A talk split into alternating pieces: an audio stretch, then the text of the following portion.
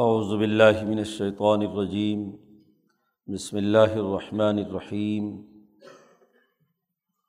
فلما فصل طالوت بالجنود، قال ان اللہ مبتلیکم بنہر، فمن شرب منه فليس مني ومن لم يطعمه فإنه مني إلا من اغترف غرفة بيده، فشربوا منه إلا قليلا منهم فلما جاوزه هو والذين آمنوا معه قالوا لا طاقة لنا اليوم بجالوت وجنوده.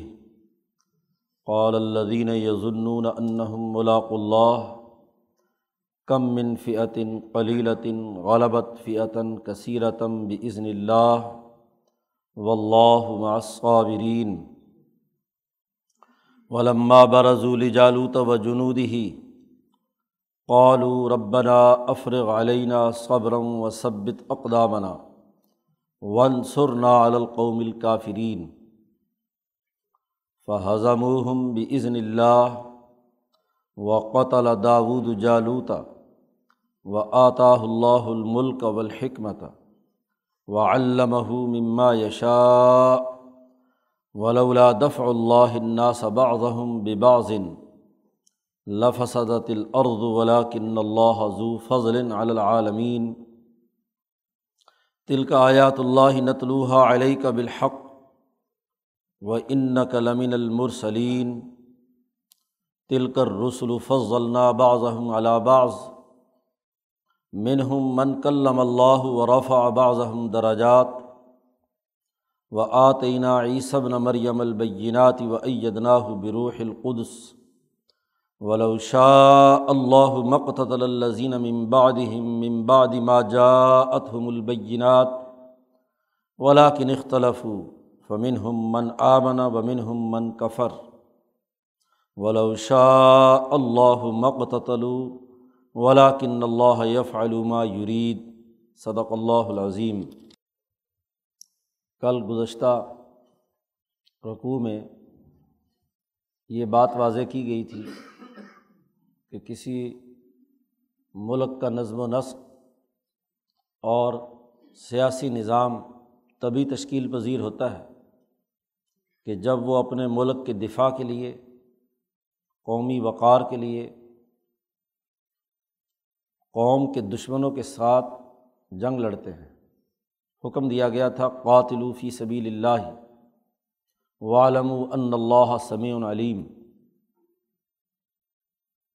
دشمن کے مقابلے میں مزاحمتی جد وجہد اور کوشش، اپنے ملک کا دفاعی نظام مضبوط بنانا، جہاد اور کتال کی نوبت آئے تو اس سے بھی دریغ نہ کرنا، موت سے نہ ڈرنا، اور اپنے مالی وسائل خرچ کرنا اجتماعیت کے لیے۔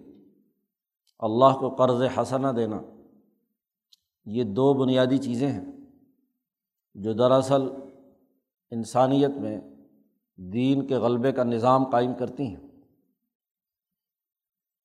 پھر حکومت کے لیے بھی جن اوصاف کی ضرورت تھی، تو تالوت کے تذکرے میں یہ بتلایا گیا کہ اللہ پاک نے انہیں اس لیے حکمران مقرر کیا ہے کہ ان میں علم و شعور ہے، عقل اور فہم و بصیرت ہے اور جسمانی طاقت اور قوت بھی ہے۔ جبکہ مال و دولت کا لالچ اور موت سے ڈرنے اور بزدلی اختیار کرنے کا عمل قوموں کو حکمرانی کے منصب سے اٹھا کر نیچے پھینک دیتا ہے۔ ظالم لوگ بزدل ہوتے ہیں۔ و اللہ علیم بالظالمین۔ ظلم کے نتیجے میں انسان میں بزدلی پیدا ہوتی ہے۔ بہادری اور دلیری نہیں رہتی۔ عدل و انصاف کرنے والے لوگ ہی دراصل بہادری اور دلیری کا مظاہرہ کرتے ہیں۔ اور پھر معاملہ فہمی نہ ہو صورت حال کا درست تجزیہ کرنے کی صلاحیت نہ ہو، علمی اور شعوری طور پر انسان میں طاقت اور قوت اور صلاحیت نہ ہو تو وہ نظم مملکت کیسے چلائے گا؟ جو طبقے وہاں موجود تھے بنی اسرائیل کے وہ ناکارہ ہو چکے تھے۔ ان کے اندر بزدلی بھی تھی، نہ اہلی بھی تھی۔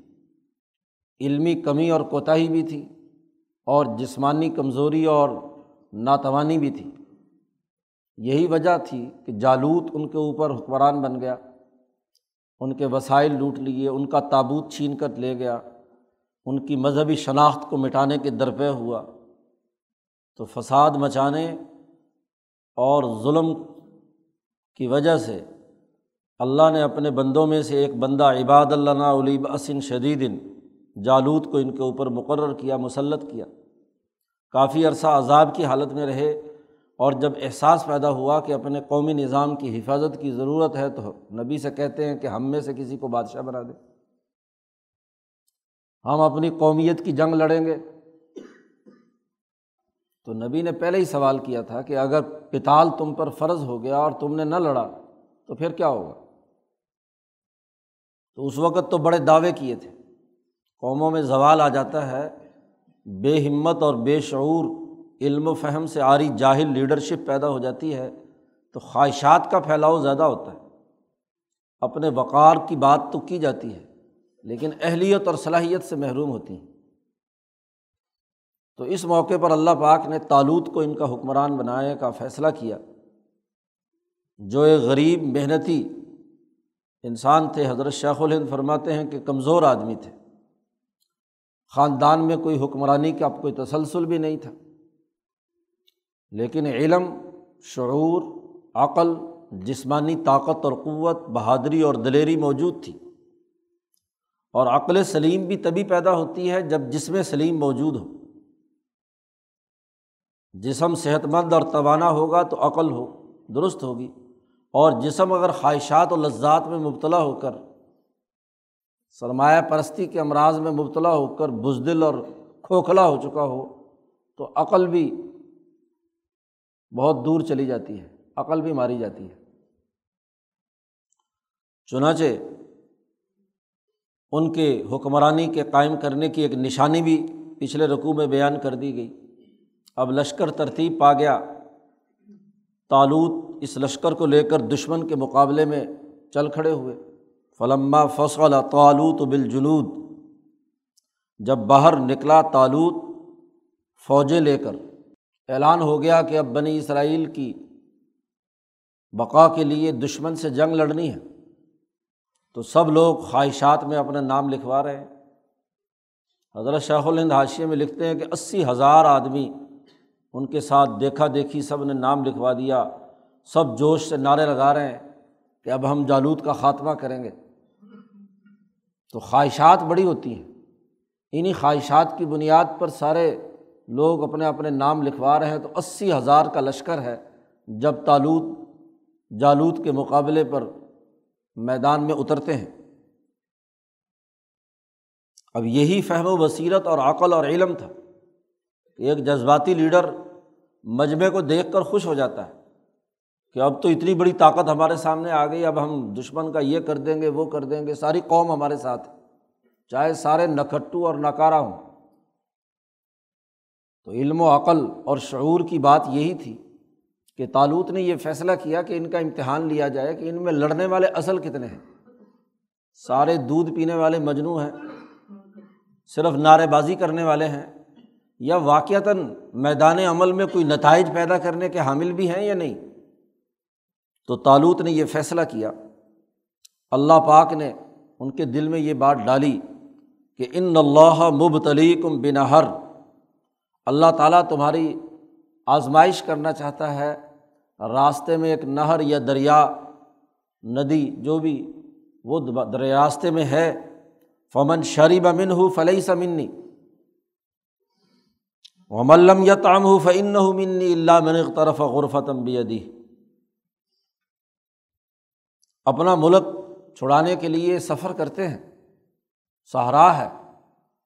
پانی صرف دریا اور نہر میں ہے۔ اب یہ چلتے آ رہے ہیں۔ اسی ہزار کا لشکر تھوڑا سا ہی چلا تو بزدل اور نہل ناکارہ، عیاشیوں میں مبتلا لوگ وہ کتنی دیر چل سکتے ہیں؟ پیاس سے ہانپنے لگتے ہیں۔ تو وہیں امتحان شروع ہوتا ہے۔ شدت کی پیاس اور گرمی ہے سہارا ہے اور درمیان میں دریا آ گیا، نہر آ گئی۔ تو اعلان کر دیا تالوت نے کہ بھائی، فمن شریب امن ہو فلئی سمنی جس نے اس دریا سے پانی پی لیا، وہ میرے لشکر میں نہیں رہے گا۔ کس میں صبر و استقامت اور اپنے آپ پر کنٹرول کرنے کی اہلیت اور صلاحیت ہے۔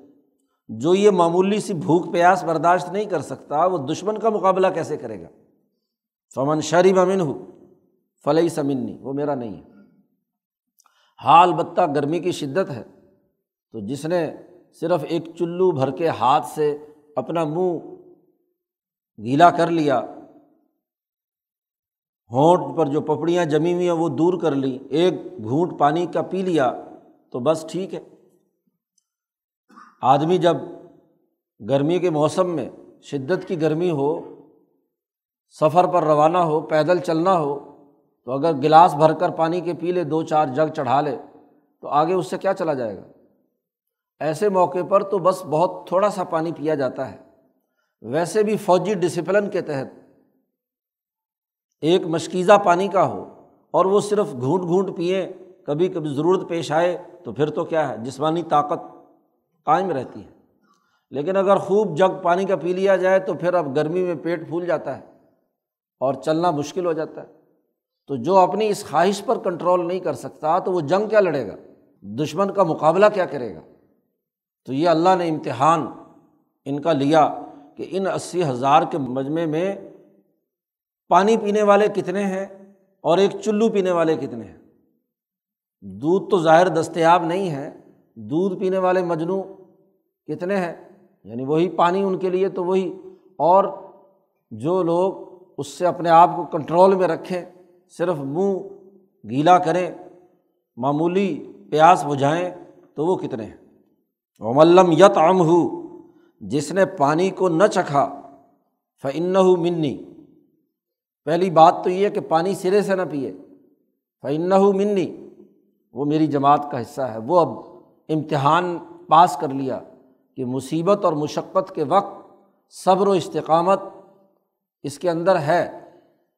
شروع صورت میں جہاں اصول بنیادی بیان کیے گئے تھے، تو وہاں ذکر اور شکر کے بعد سب سے اہم ترین چیز صبر بیان کی تھی۔ اس تعین و بصبری وصلاح مدد حاصل کرو صبر سے۔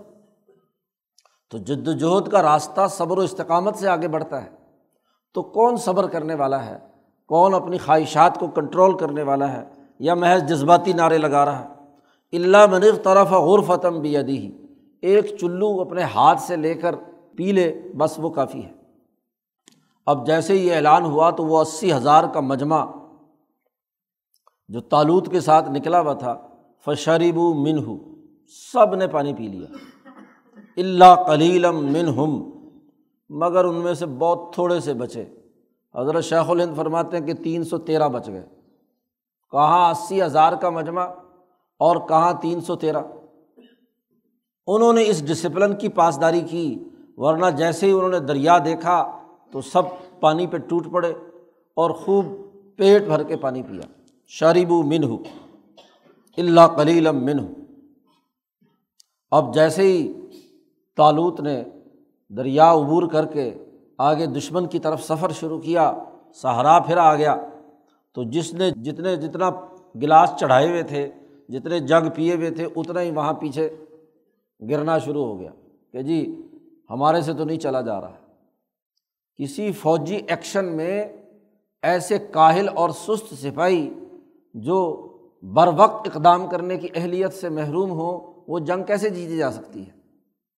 ولما جاودہ ہوا ولدینہ آمن معاہو جب تالوت دریا پار کر کے چلے اور ان کے ساتھ جو ایمان لانے والے تھے جی سارے نعرے باز تھے، ہم دشمن کا یہ بگاڑ دیں گے، یہ کر دیں گے، وہ کر دیں گے، بڑے جی بڑھ کے لگا رہے تھے۔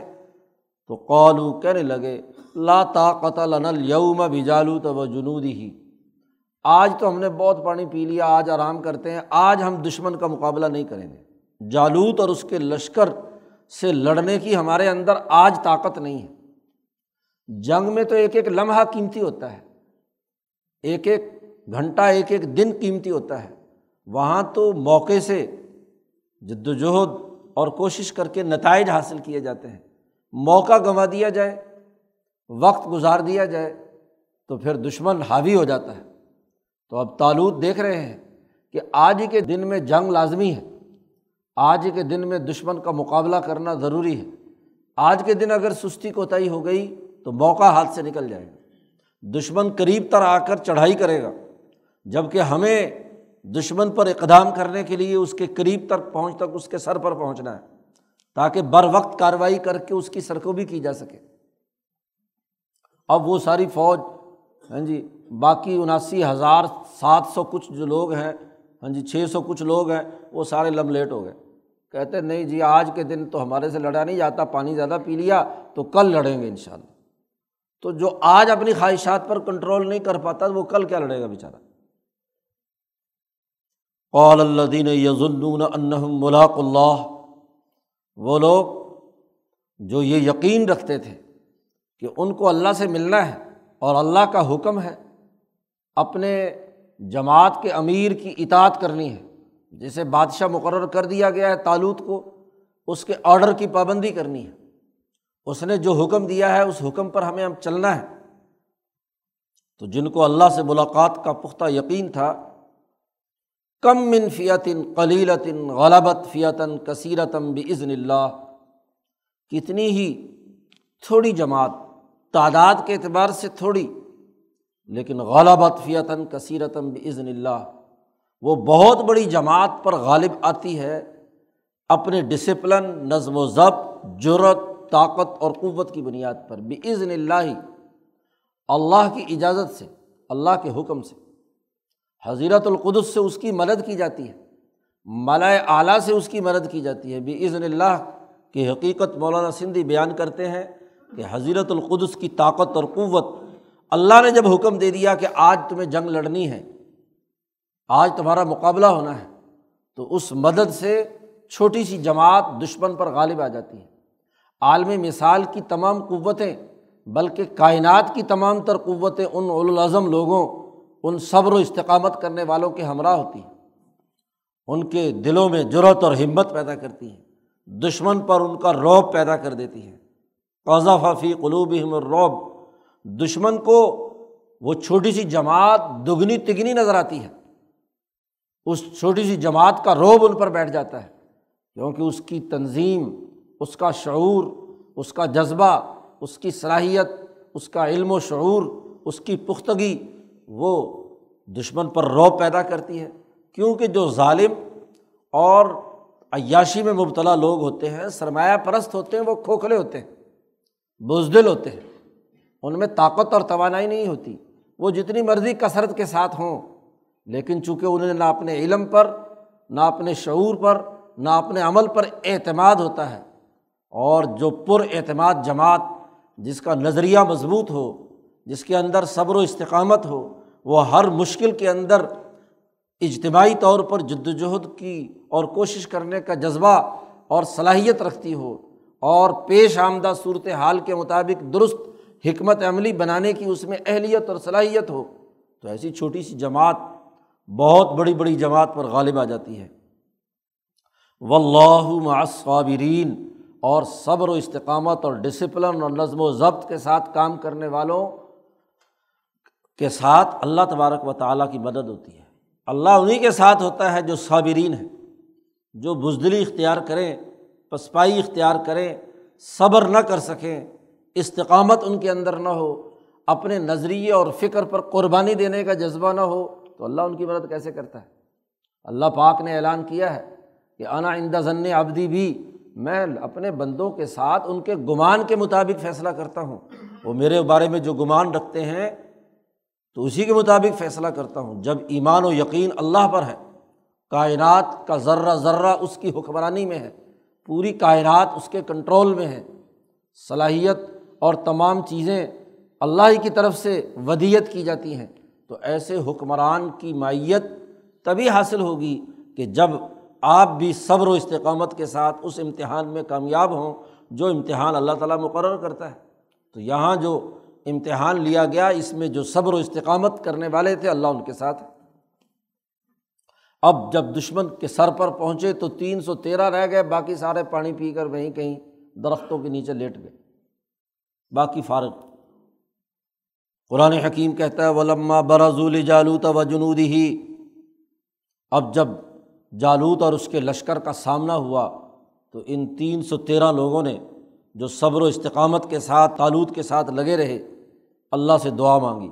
اور اب بنا افرغ علینہ صبرن اے اللہ، ہم پر صبر و استقامت ڈال دے۔ بہا دے ہم پر صبر۔ ہر انسان کی روح ملا اعلیٰ اور حضرت القدس کے ساتھ جڑی ہوئی ہے۔ اللہ کے کنٹرول میں ہے۔ انسانی روحیں مقناطیس کی طرح کھنچتی ہیں ذات باری تعلیٰ کے ساتھ۔ اور جب اس راستے سے انسانی روح پر ایمان والی جماعت پر جب اللہ کی طرف سے ہاں جی صبر آتا ہے، استقامت پیدا ہوتی ہے، روح کا اس کے ساتھ تعلق قائم ہوتا ہے، تو یہی وہ کیفیت ہے جو غزوہ بدر میں صحابہ پر ایسی سکینت نازل ہوئی، اللہ کی طرف سے ایسا ان کے اوپر سکون نازل ہوتا ہے کہ معمولی سی اونگ آتی ہے اور اسی اونگ نے ان کے اندر توانائی پیدا کر دی۔ وہ دراصل ان کی روحوں کا رابطہ تھا اس مرکز سے جس پر ایمان کی بات بات کی گئی ہے، اس تجلی اعظم سے، اللہ کی ذات سے جو نور السماوات والارض ہے، اس نور کے ساتھ ان ایمان والوں کی روح کا نور کا نورانی نقطہ جب جڑ گیا تو اس کے اندر طاقت اور قوت پیدا ہو گئی یہ ہے ہم پر صبر و استقامت ڈال دے۔ روح میں وہ نورانی نقطہ ہے، حقیقی روح، جو نقطۃ النورانیت بالکل نورانی نقطہ ہے جو اس نور سے آیا ہے۔ اس نور کا اپنے اصل نور السماوات والارض سے جب رابطہ پیدا ہو گیا تو حوصلہ بلند آپ کی پشت پر کوئی طاقتور آ جائے تو آپ پر صبر پیدا ہوتا ہے۔ ماں بچے کے پاس موجود ہو اور اسے پتہ ہو کہ میری پشت پر ماں ہے۔ بچہ دلیر ہوتا ہے۔ وہ ڈگمگاتا نہیں ہے۔ تو جس کے پیچھے اللہ ہو، اللہ کا نور اس کے نور کے ساتھ جڑ جائے تو اب صبر و استقامت اس کے اندر پیدا ہوتا ہے، حوصلہ پیدا ہوتا ہے۔ اللہ کی توفیق سے ہی وہ مقابلے کی اس کے اندر جرت اور ہمت پیدا ہوتی ہے۔ تو پہلی دعا تو یہ مانگی کہ ہم تھوڑے ہیں، دشمن زیادہ ہے جو صحابہ نے بھی غزوہ بدر کے موقع پر مانگی، قرآن نے بلکہ تمام انبیاء کا یہ تذکرہ کرتے ہوئے یہ بات بیان کی ہے کہ بقائی من نبی قوت علامہ ربی یون کثیر فما وحن الما اصاب فی صبی اللہ وما ضعف و مستقان و اللہ یحب الصابرین۔ تمام انبیاء کا یہ تذکرہ کیا ہے، وہاں اصولی قاعدہ اور ضابطہ بیان کیا ہے۔ وہی بات یہاں جالود کے اس لشکر میں بیان کی جا رہی ہے کہ اس لشکر نے بھی اللہ سے کہا، ربنا افر غالینہ صبرن ایک تو دلوں میں صبر و استقامت پیدا فرما۔ جنگی حکمت عملی اور دشمن کے مقابلے میں کے لیے دل کا مضبوط ہونا ضروری ہے۔ اور دل اس نور کے ساتھ جب اٹیچمنٹ کرتا ہے تو دل مضبوط ہوتا ہے۔ دل کی مضبوطی کے ساتھ ساتھ دل جو احکامات جسم کو جاری کرے تو وہ مضبوط ہونا بھی ضروری ہے۔ اور اس کی مضبوطی کا سب سے بڑا اہم ترین اظہار انسان کے قدموں کا ہوتا ہے۔ اور انسانی قدم مضبوط تب ہوتے ہیں جب ان کے گردے مضبوط ہوں۔ اس لیے ہاں جی کہا جاتا ہے نا، بڑا دل گردے والا آدمی ہے۔ خالی دل کافی نہیں ہے۔ دل آڈر کرتا ہے جسم کے تمام اعضاء کو۔ شاہ صاحب کہتے ہیں کہ دل بادشاہ ہے۔ جگر اور گردے اس کے مرزبان ہیں، اس کا تمام کام کرنے والے ہیں۔ تو جس کے گردے مضبوط ہوتے ہیں، اس کا قدم بھی مضبوط ہوتے ہیں۔ اور جس کا دل مضبوط ہوتا ہے، وہ صبر و استقامت کا مظاہرہ بھی کرتا ہے۔ تو دو باتوں کی بات واضح کی انہوں نے۔ اللہ سے دعا مانگی۔ ایک تو ہمارے دل کو مضبوط بنا کہ وہ خوف سے لرزے نہیں، وہ استقامت کا پہاڑ بنے، صبر اور جد وجہد اور کوشش پر ٹھہر جائے۔ اور دوسرا یہ کہ ہمارے قدموں کو مضبوط بنا۔ جی ہماری طاقت اور قوت، ہمارے قدم لغزش نہ کھائیں، دشمن کے مقابلے میں پیچھے نہ ہٹیں، موت سے نہ گھبرائیں۔ پچھلے رقوع کے شروع میں کہا تھا کہ موت کے ڈر سے بچ کر بھاگنے کی کوشش کرنے والے آخر پھر کیا ہے مرے؟ جی تو یہ مرنے کا خوف نہیں، بلکہ موت ہتھیلی پر رکھ کر دشمن کے مقابلے میں پوری ثابت قدمی کے ساتھ جد وجہد اور کوشش کا راستہ اے اللہ ہمیں اختیار کرنے کی توفیق عطا فرما۔ سب بت اقدامنا، جمائے رکھ ہمارے پاؤں مضبوطی کے ساتھ۔ جتنی خواہشات کے اندر مبتلا ہوتا ہے، گردے کمزور ہوتے ہیں، تعیشات میں مبتلا ہوتا ہے، اتنے قدم بھی کیا لڑکھڑاتے ہیں۔ اور جس نے اپنی خواہشات کو کنٹرول کیا، گردے مضبوط ہوئے، دل بھی مضبوط ہوا، تو قدم مضبوط ہے۔ قدموں سے کوئی آدمی ہلا نہیں سکتا۔ سب بھی تقدامنا ون سرنا القوم کافرین دو باتیں ہو گئیں، تو اب خارجی طور پر بھی اے اللہ ہماری مدد کر کافر قوم پر۔ ون سرنا القوم یعنی ہماری اجتماعیت کو پیدا فرما۔ نصرت کی کئی شکلیں ہوتی ہیں۔ سب سے بڑی نصرت جماعت کا داخلی نظم و ضبط اور ڈسپلن ہے۔ مضبوط بھی ہو، بہادر بھی ہو، دل بھی ہاں جی مضبوط ہو، قدم بھی مضبوط ہوں، لیکن انفرادیت ہو۔ کوئی ادھر بھاگ رہا ہے، کوئی ادھر بھاگ رہا ہے، کوئی ادھر بھاگ رہا ہے۔ ہاں جی نصرت کی سب سے اہم بات جماعت کا ڈسپلن بنیاد مرسوس بن کر دشمن کے مقابلے میں لڑنے کا عمل ہے۔ ایک ڈسپلن کے ساتھ جد وجہد اور کوشش کرنے کا عمل ہے۔ جتنی زیادہ سے زیادہ اجتماعیت اور ڈسپلن ہوگی آڈر پر کام کرنے کی ان کے اندر صلاحیت ہوگی۔ ہاں جی، پیش آمدہ صورت حال کے مطابق اپنے لیڈر اور اپنے امیر کی اطاعت کا جذبہ ہوگا، اتنا ہی کیا دشمن کا مقابلہ ہو سکتا ہے۔ انفرادیت اور ہاں جی گروہیت جو ہے، وہ ایسے موقع پر نقصان پہنچاتی ہے۔ اور جب یہ جدوجہد اور کوشش کریں گے، تو ضرور مالا اعلیٰ کی وہ جماعت، عالم مثال کی وہ تمام تر طاقتیں اور قوتیں بھی اس اجتماع کے ساتھ ہوتی ہیں، کیونکہ ید اللہ الجماع، اللہ کا ہاتھ جماعت پر ہوتا ہے۔ جو جماعت سے علیحدہ ہو گیا، انفرادیت کی سوچ رکھے، کتنا ہی سورما ہو، کتنا ہی بہادر ہو، کتنا ہی عقل مند ہو، تو وہ کیا نتائج پیدا کرے گا؟ تو جماعت کی اجتماعیت سے ہی فرشتوں کی اجتماعیت اور مالائے اعلیٰ اور مالائے صافل کے فرشتوں کا پورا نظام وہ بھی حرکت میں آتا ہے۔ جب آپ ایک قدم آگے بڑھتے ہیں، تو اللہ کی اس اجتماعیت کے ساتھ پوری پوری نصرت اور اس کے ساتھ شمولیت ہوتی ہے۔ ون سر نا القومل کافرین یہ انہوں نے دعا مانگی اور دشمن کے مقابلے پر اترے۔ فضم بے عزن اللہ انہوں نے اللہ کے حکم سے ان کو شکست دی۔ جالود کے لشکر کو شکست دی۔ اللہ کی اجازت سے، اللہ کے عزن سے۔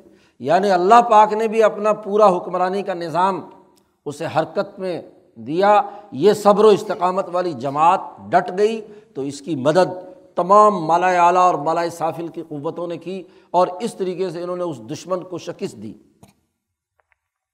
حضرت شاہ الہند نے تفصیل سے بیان کیا کہ کیسے وہ جالود جو پورے لوہے میں غرق، صرف آنکھیں اور ماتھا تھوڑا سا خالی ہے اور وہ مقابلے پر آتا ہے تالود کے، اب اس کے کوئی خطرہ نہیں ہے کہ چاروں طرف سے کیا ہے، کوئی مجھے نقصان پہنچائے گا۔ چاروں طرف لوہا پہنا ہوا زرا پہنی ہوئی ہے اس نے۔ اب دشمن کے مقابلے پر ہاں جی یہ جماعت اترتی ہے تو اب یہاں حضرت تالوت نے ہاں جی داود علیہ السلام کے والد کو بلایا۔ چھ سات بڑے گبرو جوان بیٹے ان کے قداور۔ حضرت شیخ الند فرماتے ہیں کہ وہ وہاں میدان میں ہیں، انہوں نے سارے لڑکے یکے بعد دیگرے پیش کر دیے۔ داود علیہ السلام وہ سب سے چھوٹے بھی تھے اور قد میں ان سے تھوڑے سے چھوٹے تھے۔ اس لیے انہوں نے کہا کہ وہ تو چھوٹے قد کا ہے، اس کو کیا پیش کرنا؟ لیکن تالوت نے انہیں بلایا اور ان چیلنج دیا ان تمام کو کہ بھائی جو آدمی اس جالود کا خاتمہ کرے گا، جو اس کا راستے سے ہٹائے گا، تو میری حکمرانی میں آدھی حکمرانی میں اسے دے دوں گا۔ کیونکہ یہ موت و حیات کی، قوم کی بقا کا معاملہ ہے، یہ کوئی ذاتی حکمرانی کی خواہشات تو نہیں ہے۔ اور ایسے دلے اور بہادر اور سورما کو میں اپنی بیٹی بھی دے دوں گا۔ تو اب دیکھو کون مقابلے پر اترتا ہے۔ جی کون یہ کام اقدام کرے۔ اب وہ لوہے میں ڈوبا ہوا ہے۔ داود علیہ السلام نے پتھر چنے تین چار، جو چونکہ بکریاں چرا رہے تھے ساتھ، تو بکریوں کی چرانے کے ساتھ ساتھ ان کے ساتھ وہ پتھر بھی موجود تھے۔ حضرت فرماتے ہیں کہ وہ، اس نے نشانہ لگایا داود نے۔ جی جالود کا۔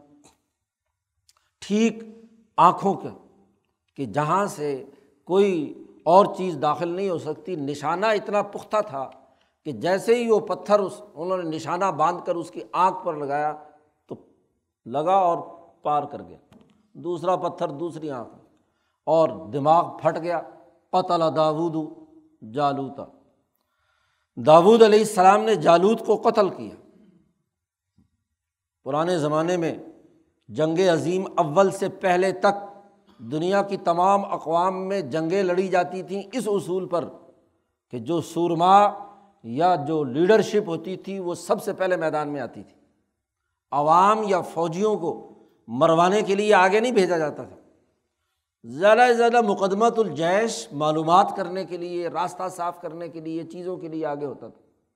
خود سورما میدان میں اترتے تھے۔ جو لیڈر ہے وہ اترتا تھا۔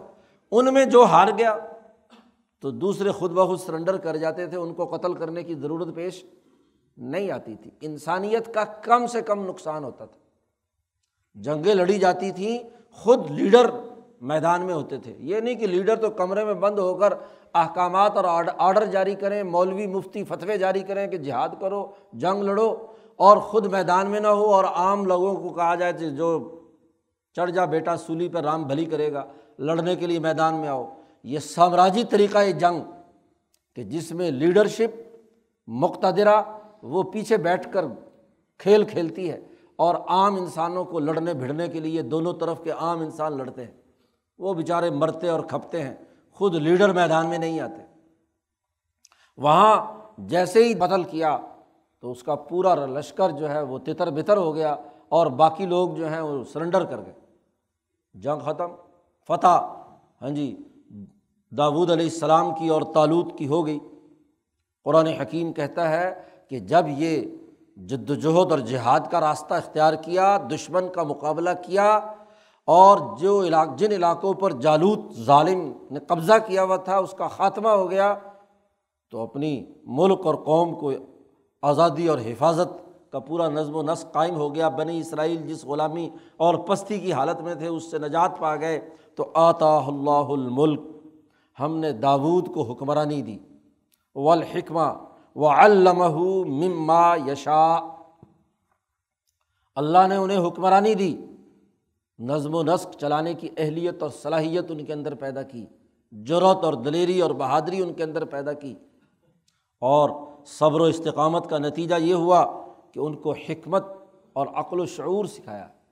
ملک، دو جملے قرآن حکیم نے یہاں کہے ہیں آتا اللہ الملک کا والحکمت۔ ایک ملک عطا کیا اور ایک حکمت عطا کی۔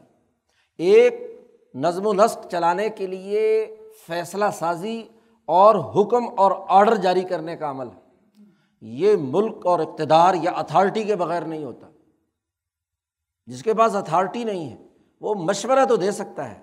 حکم اور آڈر نہیں دے سکتا۔ حکم اور آڈر وہی دے گا جس کے پاس حکومت ہے۔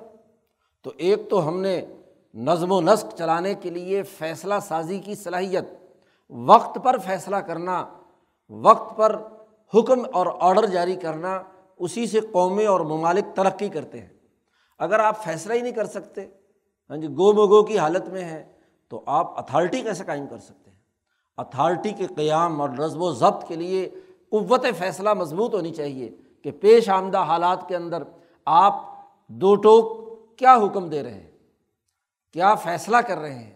کس کے مطابق اقدامات ہونے چاہئیں تو داود کو ایک تو یہ ہم نے دی کہ حکومت دے دی، اتھارٹی قائم کر دی، وہ اتھارٹی حکم دیتی ہے کہ یہ کرنا ہے اور یہ نہیں کرنا۔ لیکن اس کرنے نہ کرنے کے پیچھے حکمت اور مسلط کیا ہے؟ یہ دوسری چیز ہوتی ہے۔ محض آڈر آدمی جاری کرے اور اس کے پیچھے جو حکمت کار فرما ہو، وہ آڈر کیوں دیا جا رہا ہے؟ اس حکم تک پہنچنے کا جو پروسیس ہے، وہ حکمت کہلاتا ہے۔ تو جب تک وہ حکمت نہ ہو، تو دراصل ملکی نظم و نسق بھی درست طور پر نہیں چلایا جا سکتا۔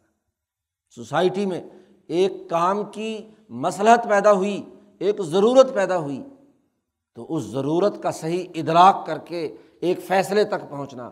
یا کوئی مفسدہ پیدا ہوا تو اس فساد کو دور کرنے کے لیے کوئی آڈر دینا پڑ رہا ہے۔ منع کیا جانا ضروری اور لازمی ہے۔ تو جب تک آپ علم المصالح والمفاسد نہیں جانتے، اس وقت تک آپ علم الشرائع والحدود جاری نہیں کر سکتے۔ آپ کو مسالے اور مفاصد کا سمجھنا ضروری ہے۔ حکمت عملی اسی چیز کا نام ہے۔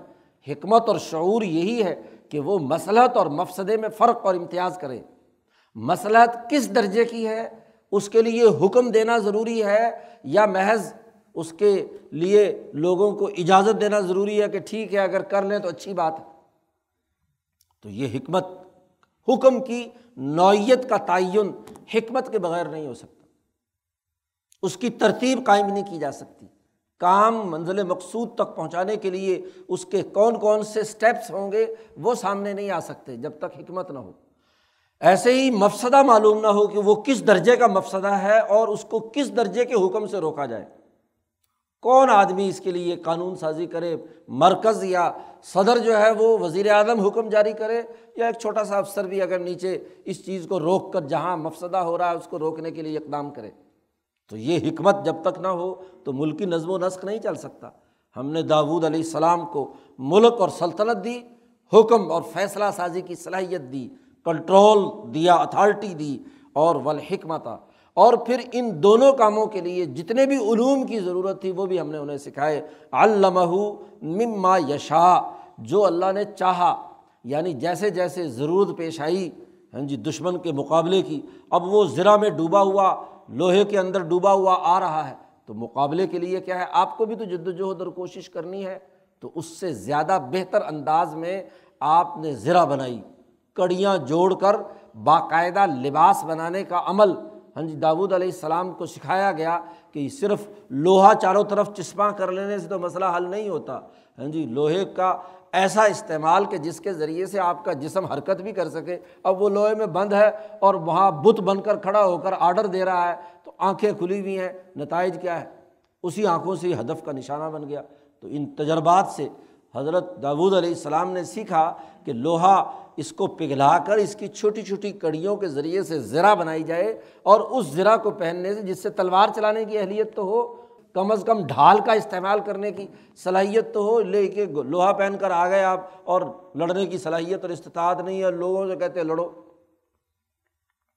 تو داود علیہ السلام کو ہاں جی جیسے قرآن حکیم نے دوسری جگہ پر کہا وہ علّہ لہ الحدید ہم نے ان کے ہاتھ پر لوہا نرم کر دیا اور انہوں نے ہاں جی وہ زرا بنانے کا پورا طریقۂ کار جو ہے، وہ لوگوں کے سامنے متعارف کرایا۔ علامہ مما یشا حکمرانی کے شایان شان۔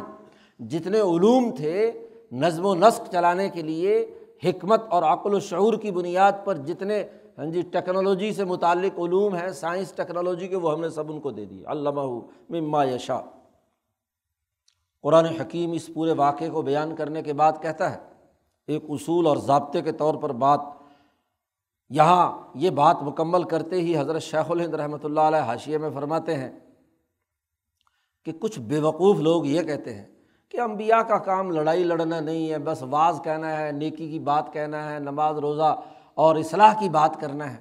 یہ بے وقوفی اور حماقت، یہ نادانی کا معاملہ ہے۔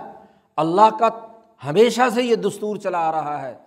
ہاں جی قدیم زمانے سے کہ جو کفر اور ظلم ہے، اس کے مقابلے میں امبیا علیہم السلام خود بنف سے نفیس لڑتے ہیں۔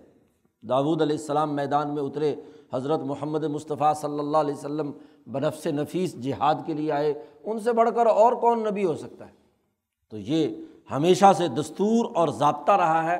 اس دستور اور ضابطے کو اصولی طور پر قرآن بیان کر رہا ہے کہ ولا دف اللہ ناسا بعض بازن اگر ایسا نہ ہوتا کہ اللہ لوگوں کو بعض کو بعض سے ایک دفعہ نہ کراتا، ظلم اور کفر کے نظام کو نہ توڑتا غلط نظام کے مقابلے پر انبیاء اس طرح نہ ہوتے تو لفسدت العرض تو زمین میں فساد مچ جاتا۔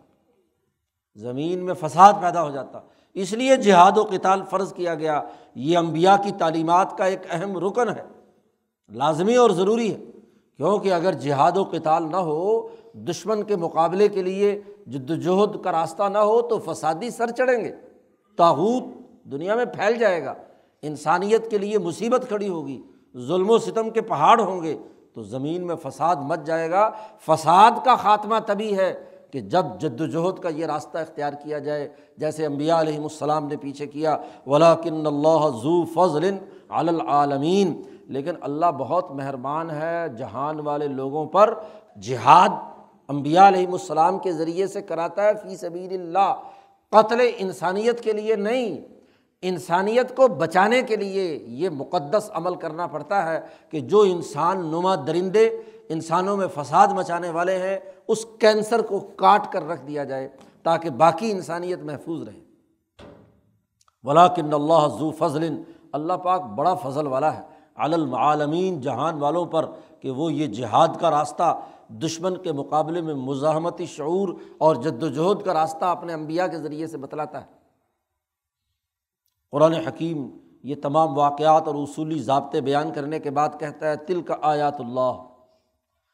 یہ اللہ کی آیات ہیں، اللہ کے احکامات ہیں، اللہ کے ضابطے ہیں۔ نت لوہا علیہ کا بالحق۔ اے محمد صلی اللہ علیہ وسلم، ہم آپ کے کو سناتے ہیں ٹھیک ٹھیک، حق کے ساتھ۔ اس میں کوئی مبالغہ امیزی نہیں۔ یہ واقعات جیسے ہوئے ہیں، ویسے ہی آپ کے سامنے بیان کیے گئے ہیں، جالوت اور داود کا یا تالوت کا مقابلہ ہوا ہے، تو یہ واقعہ ہم نے پورا ٹھیک ٹھیک حق کے ساتھ ہم نے آپ کے سامنے بیان کیا ہے۔ کیوں؟ کیوں بیان کیا ہے؟ کہ وہ ان نقل المرسلین بے شک آپ ہمارے رسولوں میں سے ہیں۔ تو اپنے رسولوں کو رہنمائی دینے کے لیے، ایک حکم پر عمل درآمد کرنے کے لیے، ماضی کے تاریخ سے تذکیر بھی ایام اللہ کے تناظر میں وہ واقعات بتلائے جاتے ہیں کہ انہوں نے اس مشکل مرحلے میں کیا کام کیا۔ ایک تو ان تین سو تیرہ نے پورے ڈسپلن کے ساتھ، نظم و ضبط کے ساتھ جو احکامات دیے گئے ان امتحان میں سرخرو ہوئے۔ انہوں نے دشمن کے مقابلے میں صبرن و صبت اقدامنا کی دعا مانگی۔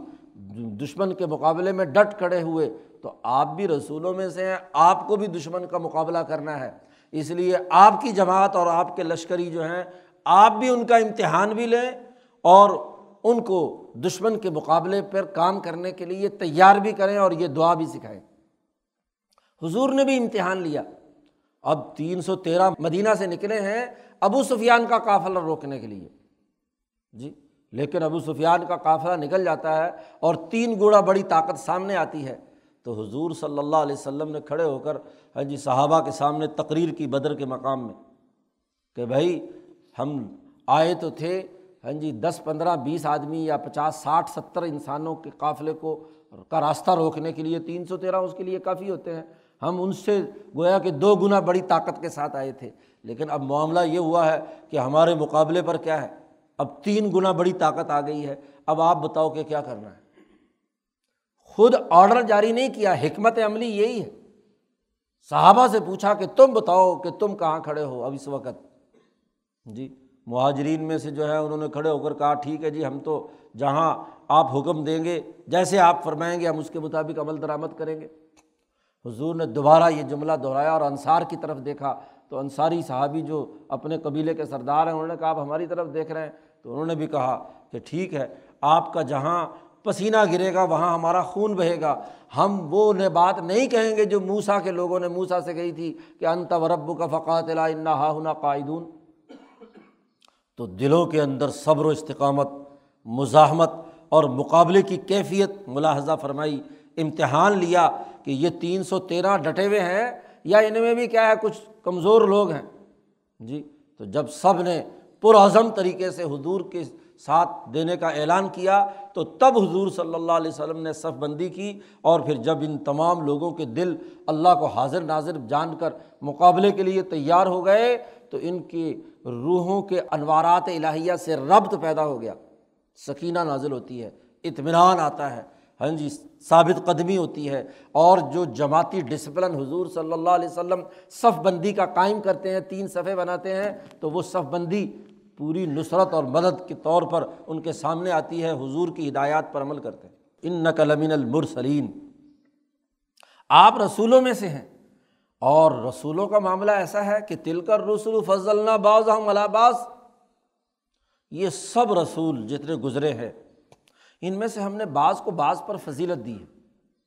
یہ فضیلت کاموں کی نوعیت کے تناظر میں ہے۔ وہ نبی، وہ رسول جس قوم پر آیا، اس قوم کی حالت کیا تھی؟ وہ اس وقت کس مصیبت میں مبتلا تھی؟ وہ اس کے کیا مسائل درپیش ہیں؟ کس درجے میں اس کے اندر تبدیلی، انقلاب یا اصلاح کی ضرورت ہے؟ تو اس نوعیت سے نبی کو ہدایت دی جاتی ہے، اسی کے مطابق رسول بھیجا جاتا ہے۔ تو کاموں کی نوعیت کی وجہ سے جو ایک درجے کا کام کرتا ہے، ایک اس سے اگلے درجے کا، ایک اس سے اگلے درجے کا۔ اب حضور نے فرمایا کہ مجھ سے پہلے تمام انبیاء اپنے اپنے اقوام کی طرف مبوس ہوئے۔ اس زمانے کی وہ ضرورت تھی۔ اور نبی اکرم صلی اللہ علیہ وسلم نے فرمایا کہ بعثت الناس کا فتن میں تمام انسانوں کی طرف بین الاقوامی سطح پر مبوس ہوا ہوں۔ تو کام کی نوعیت کے اعتبار سے کیا ہے؟ فضیلت ہے۔ ورنہ تو تمام انبیاء ایک جماعت ہے۔ تمام کی تمام ایک اجتماعیت پر ہے۔ ایک ہی فکر اور نظریے پر ہیں تمام کے لیے وہی ہدایات ہیں۔ شرع علیکم من الدین ما وصابی نوح و ابراہیم۔ اصول تمام میں ایک ہے۔ لیکن عمل درآمد کی نوعیت کے اعتبار سے، اپنے اپنے کردار کے اعتبار سے ان میں ہاں جی فرق اور امتیاز ہے۔ موسا علیہ السلام ہیں، اسی طریقے سے داود علیہ السلام ہیں، سلیمان ہیں ہاں جی عیسیٰ ہیں، وغیرہ وغیرہ، یہ مجدین انبیاء ہیں۔ اور ان کے درمیان میں جو ان کے مشن کو پورا کرنے والے لوگ ہیں، وہ ظاہر ہے کہ اس سطح کے نہیں ہے کہ ان کے اوپر کتاب آئی ہو، وہ ان کتابوں پر عمل درآمد کرنے والے انبیاء ہیں۔ تو اپنے اپنے علاقوں اور قوموں کے اختلافات اور تضادات کی بنیاد پر امبیا علیہم السلام کو جو کام کی نوعیت تھی، اس کے مطابق ان کو فضیلت ادا کی گئی اور وہ کاموں میں، چونکہ قوموں کے مزاجوں میں، تہذیبوں میں، ان کے رویوں میں، ان کے کاموں کی نوعیت میں اختلاف پایا جاتا ہے، تو اس اختلاف کی وجہ سے امبیا کے درجات بھی کیا ہے، ان کے اندر اختلاف پایا جاتا ہے۔ کچھ درجات یہاں بیان کیے من ہم من کلم اللہ کوئی نبی تو وہ ہیں جن سے اللہ نے براہ راست گفتگو کی ہے، جیسے موسا علیہ السلام کلیم اللہ ہے اللہ تعالیٰ نے ان سے بات چیت اور گفتگو کی۔ وہ رفع بعضہم درجات، اور اللہ نے اس سے ان کے بعض کے بعض پر درجات بلند کیے۔ ایسے ہی عیسیٰ علیہ السلام ایک الاظم نبی اور پیغمبر ہیں کہ کیسی مشکل حالت میں ہاں جی انہوں نے تمام مغربی علاقے، جتنے بھی اس عرض کے مغربی علاقے ہیں، ان تمام علاقوں میں ہاں جی اللہ کے دین کو غالب کرنے کے لیے جد وجہد اور کوشش کا راستہ اختیار کیا۔ ہم نے عیسیٰ ابن مریم کو بینات اور معجزات عطا کیے۔ وہ ایدناہ بروح القدس۔ اور ان کو روح القدس جبریل امین سے ان کی ہم نے پوری پوری تائید دی۔ ان کی روحانیت مضبوط اور طاقتور تھی۔ اور اس روحانیت کی مضبوطی سے جہاں جہاں ان مغربی علاقوں میں عیسائیت آگے بڑھی، وہاں وہاں ان کی حکمرانی کا دائرہ بھی کیا ہے؟ ان کے بعد ان کے حوارین کے ذریعے سے پھیلا۔ تو یہاں عیسیٰ علیہ السلام کا اور موسا علیہ السلام کا دو کا تذکرہ کر دیا اور باقی جو ہزاروں لاکھوں انبیاء ہر ہر قوم کے اندر آئے، ان قوموں کی نوعیت کے اعتبار سے اللہ تعالیٰ نے جہاں جہاں جو جو انعامات کیے تو ان تمام کا تذکرہ کیا۔ پھر ایک بڑی اہم بات آ گیا ارشاد فرمائی، ولو شاہ اللہ مقت الزین مم بادم مم بادما جا اتحم البینات۔ اگر اللہ چاہتا تو یہ لوگ جو ان امبیا علیہم السلام کے بعد آئے اور ان امبیا پر جو واضح بینات آ چکی تھیں اس کے بعد یہ آپس میں نہ لڑتے۔ مقتلا یہ آپس میں نہ لڑتے یہ لوگ جو ان کے بعد آئے۔ ان کے جو جانشین بنے، ان کے ان نبی پر ایمان لانے والے بنے، تو اگر اللہ چاہتا تو نہ لڑتے۔ ولا کن اختلف لیکن انہوں نے آپس میں اختلاف کیا۔ فبن ہم من آونا وبن ہم من کفر، ان میں سے کچھ مسلمان رہو رہے اور کچھ اس نبی کا نام لے کر کافر ہو گئے۔ نبی کو جب غلوب کریں گے، عیسیٰ علیہ السلام کو اللہ کا بیٹا مانیں گے، عزیر کو اللہ کا بیٹا مانیں گے موسا علیہ السلام کو اپنے اصل مرتبے سے اوپر بڑھا دیں گے، تو ظاہر ہے کہ من کفر۔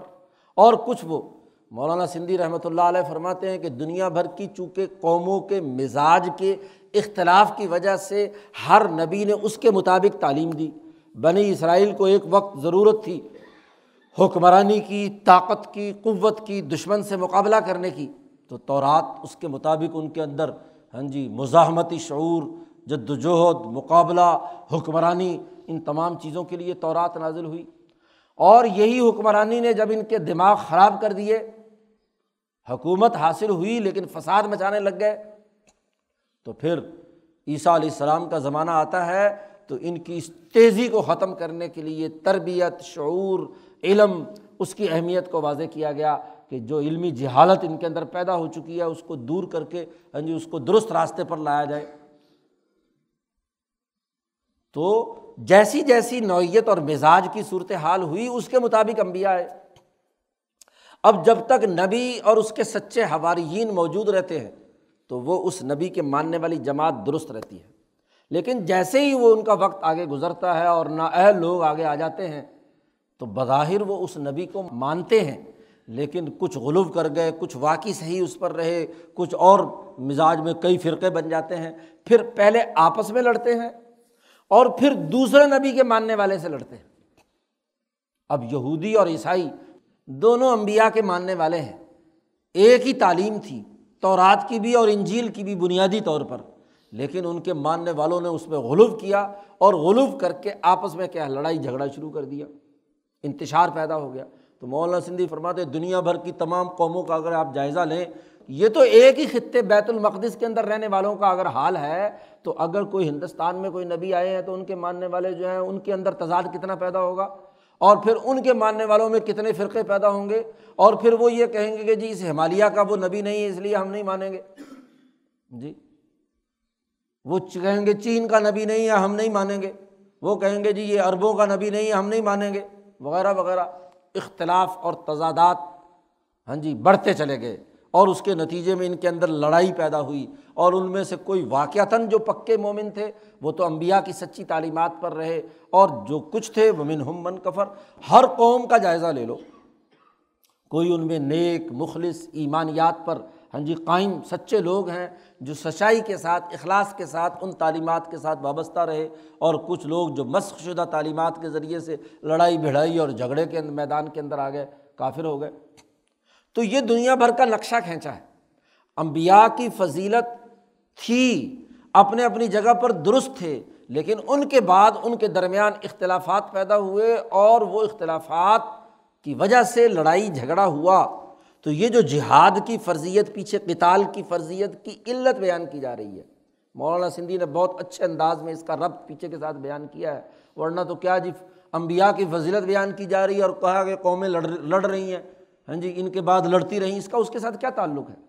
جہاد کے ساتھ اس کا ربط یہی ہے کہ ان امبیا کی تعلیمات ہی کے ماننے والے آپس میں لڑنے لگے۔ اس لیے قرآن نے کہا بلا شاہ اللہ مقتلو اگر اللہ تعالیٰ چاہتا تو نہ لڑتے ولا کن اللہ یف علوما یرید لیکن اللہ تعالیٰ جو چاہتا ہے وہ کرتا ہے۔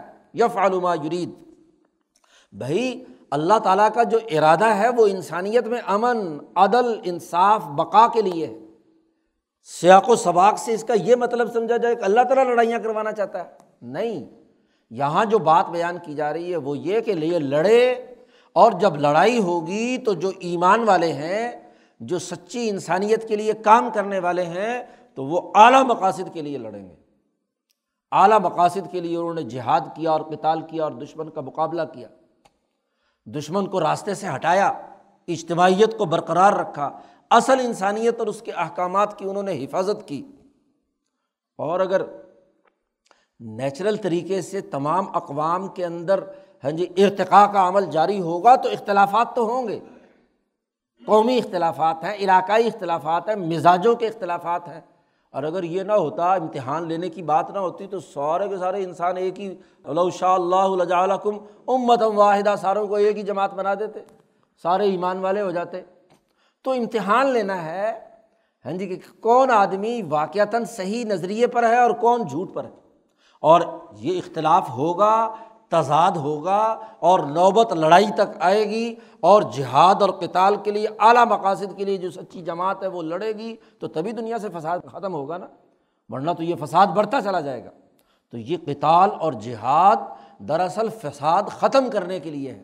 اور اس کی وجہ یہی تھی کہ رسولوں اور ان کی قوموں کے درمیان جو اختلافات تھے ان اختلافات کو بین الاقوامی سطح پر حل کرنے کے لیے اب ایسے نبی کی ضرورت ہے جو بین الاقوامی نظام قائم کرے اب ان تمام رسولوں کے ماننے والے جو جزوی اختلافات رکھنے والے تمام اقوام عالم میں پھیلے ہوئے ہیں، ہندوستان والے اپنے نبی کو مانے، چین والے اپنے نبی کو مانے، حجاز والے اپنے نبی کو مانے، ادھر افریقہ والے اپنے نبی کو مانے، اور اس کی بنیاد پر بھی آگے ذیلی فرقے چھوٹے چھوٹے گڑھے بن جائیں۔ بدبودار گڑھے فرقوں کے لڑائیوں کے جھگڑوں کے قتل و غارت گری کے۔ تو چونکہ آگے قوانین آ رہے ہیں بین الاقوامی سطح کے کہ اب محمد مصطفیٰ صلی اللہ علیہ وسلم تمام انبیاء کی طرف مبوس ہوئے ہیں، تمام لوگوں کی طرف بیست کے لیے ضروری ہے کہ یہ جو انبیاء کی بنیاد پر فرقے بنے ہوئے ہیں، ان تمام تضادات کو ختم کر کے اب کل انسانیت کو انسانی بنیادوں پر جوڑا جائے۔ یہ اللہ تعالیٰ چاہتا ہے یا فالما یرید۔ یہ ارادہ ہے اللہ کا۔ اور اگر علمی انداز میں شاہ صاحب نے اس کا بھی جائزہ لیا اور اس کے بھی دلائل حجت اللہ کے اندر دیے ہیں کہ یہ ارادہ ارادہ متجدہ ہے، جو دراصل ملا اعلیٰ کے اندر حضیرت القدس کے عالم جبروت کو اس مقام میں متعین ہوتا ہے کہ اس وقت کیا کام کرنا ہے۔ اور اللہ کا ارادہ ازلیہ اور قدیمہ تو یہ ہے کہ کل انسانیت انسانی بنیادوں پر برقرار رہے۔ لیکن یہ جو ہاں جی جہاد پہلے فرض نہیں تھا، جہاد فرض ہو گیا۔ نماز اس درجے میں فرض نہیں تھی، اب فرض ہو گئی۔ یہ جو ہر انبیاء کی تعلیمات اور بالخصوص آج محمد مصطفیٰ صلی اللہ علیہ وسلم کی تعلیمات کی صورت میں کل انسانیت کے لیے جو بین الاقوامی پیغام آیا ہے، یہ اجماع المالا اعلیٰ کی شکل میں، قرآن حکیم کی شکل میں متعین ہوا ہے، جو آج محمد مصطفیٰ صلی اللہ علیہ وسلم پر نازل ہوا ہے۔ تو یف ما یرید سے مراد وہ یرید ہے جو اللہ نے اس وقت ارادہ کیا ہے کہ ان قوموں کے تمام اختلافات کو ختم کر کے ایک بین الاقوامی نبی کے ذریعے سے ایک بین الاقوامی غلبے کا نظام قائم کیا جائے۔ اس سیاق و سباق سے پچھلے پورے عمل کے ساتھ یہ آیات جڑ جاتی ہیں۔ ورنہ ایک طرف جہاد کا ذکر آ رہا ہے اور آگے انبیاء کی فضیلتوں کا تذکرہ آ رہا ہے، پھر لوگوں کی لڑائی کی بات کی جا رہی ہے۔ لیکن یہ ترتیب اور بین الاقوامی نظام کے تناظر میں اور بین الاقوامی سیاسی انسانی شعور کے تناظر میں گفتگو کی جائے تو پورا ربط ایک دوسرے کے ساتھ تمام آیات کا ہے۔ تو قرآن حکیم کی ان آیات میں قومی اور بین الاقوامی نظام قائم کرنے کا باقاعدہ ضابطہ اور طریقہ بتلایا کہ دشمن کا مقابلہ کرنا، فسادیوں سے جنگ لڑنا، اس زمین سے فساد مٹانا، یہ امبیا علیہم السلام کی جد وجہد کا بنیادی رخ رہا ہے۔ وہ صرف میٹھی میٹھی نیک باتیں، صرف اصلاح کی گفتگو نہیں کرتے، بلکہ سوسائٹی میں جو فساد موجود ہوتا ہے، اس کو بھی مٹاتے ہیں۔ اس کو مٹا کر ہی دراصل اس ذکر و اذکار اور نماز روزہ اور عبادت کے ذریعے سے انسانیت کے دلوں کی ترقی اور کامیابی کا کام کیا جا سکتا ہے۔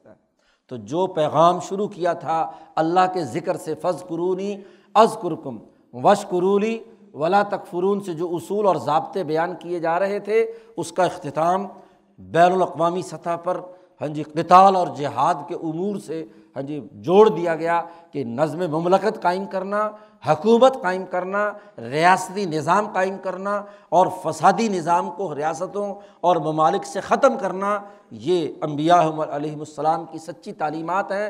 بنی اسرائیل ناکارہ ہو چکے ہیں۔ وہ اگر اس زمانے میں تالود کی پیروی نہیں کرتے، وہ اگر وہاں پانی پی کر لم لیٹ ہو جاتے ہیں اور ہاں جی دشمن کے مقابلے پہ نہیں اترتے، تو آج ان کے اندر کیا صلاحیت ہے؟ یہ تو آج فرقہ واریت کا گڑھ بن گئے۔ اپنے نبی کی فضیلت کے اوپر ہاں جی یہ لڑ رہے ہیں اور جھگڑ رہے ہیں۔ اور اسی رب سے یہ بات بھی سمجھ میں آ گئی کہ وہ جو کچھ مفسرین نے ہاں جی بس چند تفسیریں پڑھ لیتے ہیں اور مفسر بن جاتے ہیں۔ لمبی بات نہیں کرنی چاہیے۔ اب یہاں فض اللہ باز ہم اللہ باز کہا اور پھر وہ اس کے مقابلے میں حدیثیں لائے ہیں ایک مفسر صاحب۔ جی وہ کہتے جی حضور نے فرمایا کہ جی کسی نبی کو کسی نبی پر فضیلت نہ دو، مجھے موسا پر فضیلت نہ دو۔ ولا تترونی علا موسا بخاری کی روایات بیان کی ہیں کہ جی وہاں تو حضور نے تو منع کیا کہ فضیلت نہیں کرنی چاہیے۔ اور یہاں قرآن حکیم کہتا ہے فض اللہ باز ہم اللہ باز پھر خود ہی سوال پیدا کرتے ہیں اور خود ہی وہاں اوٹ پٹانگ قسم کے جوابات دیتے ہیں۔ جی۔ فضول قسم کے، پوری لمبی چوڑی بحث کی ہے۔ بھائی، بڑی واضح سی بات ہے۔ کہ یہ فضلنا بازوں والا باز ہے، کیونکہ قوموں کے مزاج اور اختلافات کے تناظر میں ہے۔ اور آج نبی اکرم صلی اللہ علیہ وسلم ان تمام اختلافات کو مٹانے کے لیے آئے یف علوما یرید، اللہ کا ارادہ ہے کہ یہ تمام اختلافات ختم ہوں۔ تمام کے تمام اس تعلیم کے اوپر متفق ہوں، جو تمام امبیا علیہم السلام کی متفقہ۔ ہے تو تعلیم پر ہونا چاہیے، محض عقیدت کی بنیاد پر لڑائی، لڑنا کیا ہے؟ یہ لات ترونی علا موسا اسی بنیاد پر ہوا کہ ایک یہودی اور ایک مسلمان کی لڑائی ہوگی۔ یہودی نے کہا موسا علیہ السلام افضل ہے۔ مسلمان نے کہا نبی اکرم صلی اللہ علیہ وسلم افضل ہے۔ اور آپس میں لڑائی میں اس مسلمان نے اس یہودی کے تھپڑ مار دیا۔ اور کچھ اس طرح کی بات بھی کر دی۔ تو حضور تک بات پہنچی تو حضور نے فرمایا کہ لات ترونی علا موسا مجھے موسا پر کیا ہے؟ فضیلت مت دو۔ جی تو یہ دراصل بین الاقوامی پروگرام اور مشن کے لیے آئے ہیں۔ محض انبیاء کے درمیان اپنی عقیدتوں کے پیمانے لے کر ہاں جی تولنے کا عمل ہے۔ جماعت کے اندر اجتماعی عمل ہوتا ہے۔ وہاں اگر شخصیات کی بنیاد پر تولنے کا عمل شروع ہو جائے کہ بڑا فلانا فضیلت والا ہے اور فلانا کم فضیلت والا ہے، فلانا اس درجے کا، تو جماعت نتیجہ کیا پیدا کرے گی؟ تو وہاں اس جھگڑے کے اندر نہیں پڑنا، بلکہ جو بنیادی مشن ہے، بنیادی تعلیم ہے، اور یہ بنیادی تعلیم وہی ہے جو آدم سے لے کر حضرت محمد مصطفیٰ تک تمام انبیاء کی رہی ہے۔ حالات اور حکمت عملی یا مزاجوں کے اختلاف کی وجہ سے تعلیمات پر عمل درآمد کی نوعیت مختلف رہی ہے، اس کو چھوڑو، اب بین الاقوامی دور ہے۔ وہ جماعت کی طاقت اور قوت سے ایک نتیجہ پیدا کرنا ہے۔ اس کے لیے یہ سارا تسلسل ہے۔ تو وہ احادیث خود بخود ان آیات کے متصادم نہیں ہیں۔ ان آیات کی مزید وضاحت کر رہی ہیں، اس کی نوعیت متعین کر رہی ہیں۔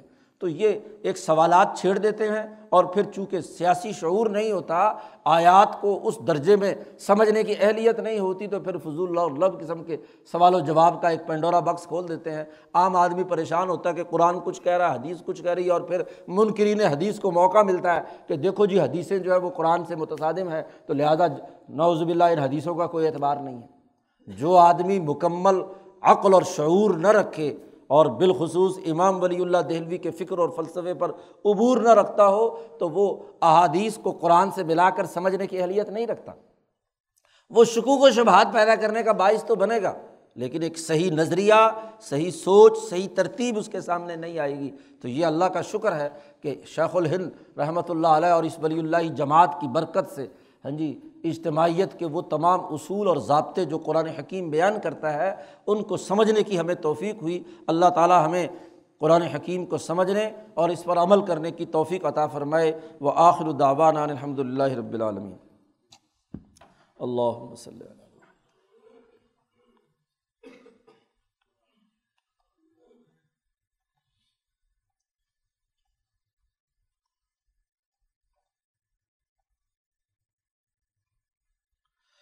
اجمعین۔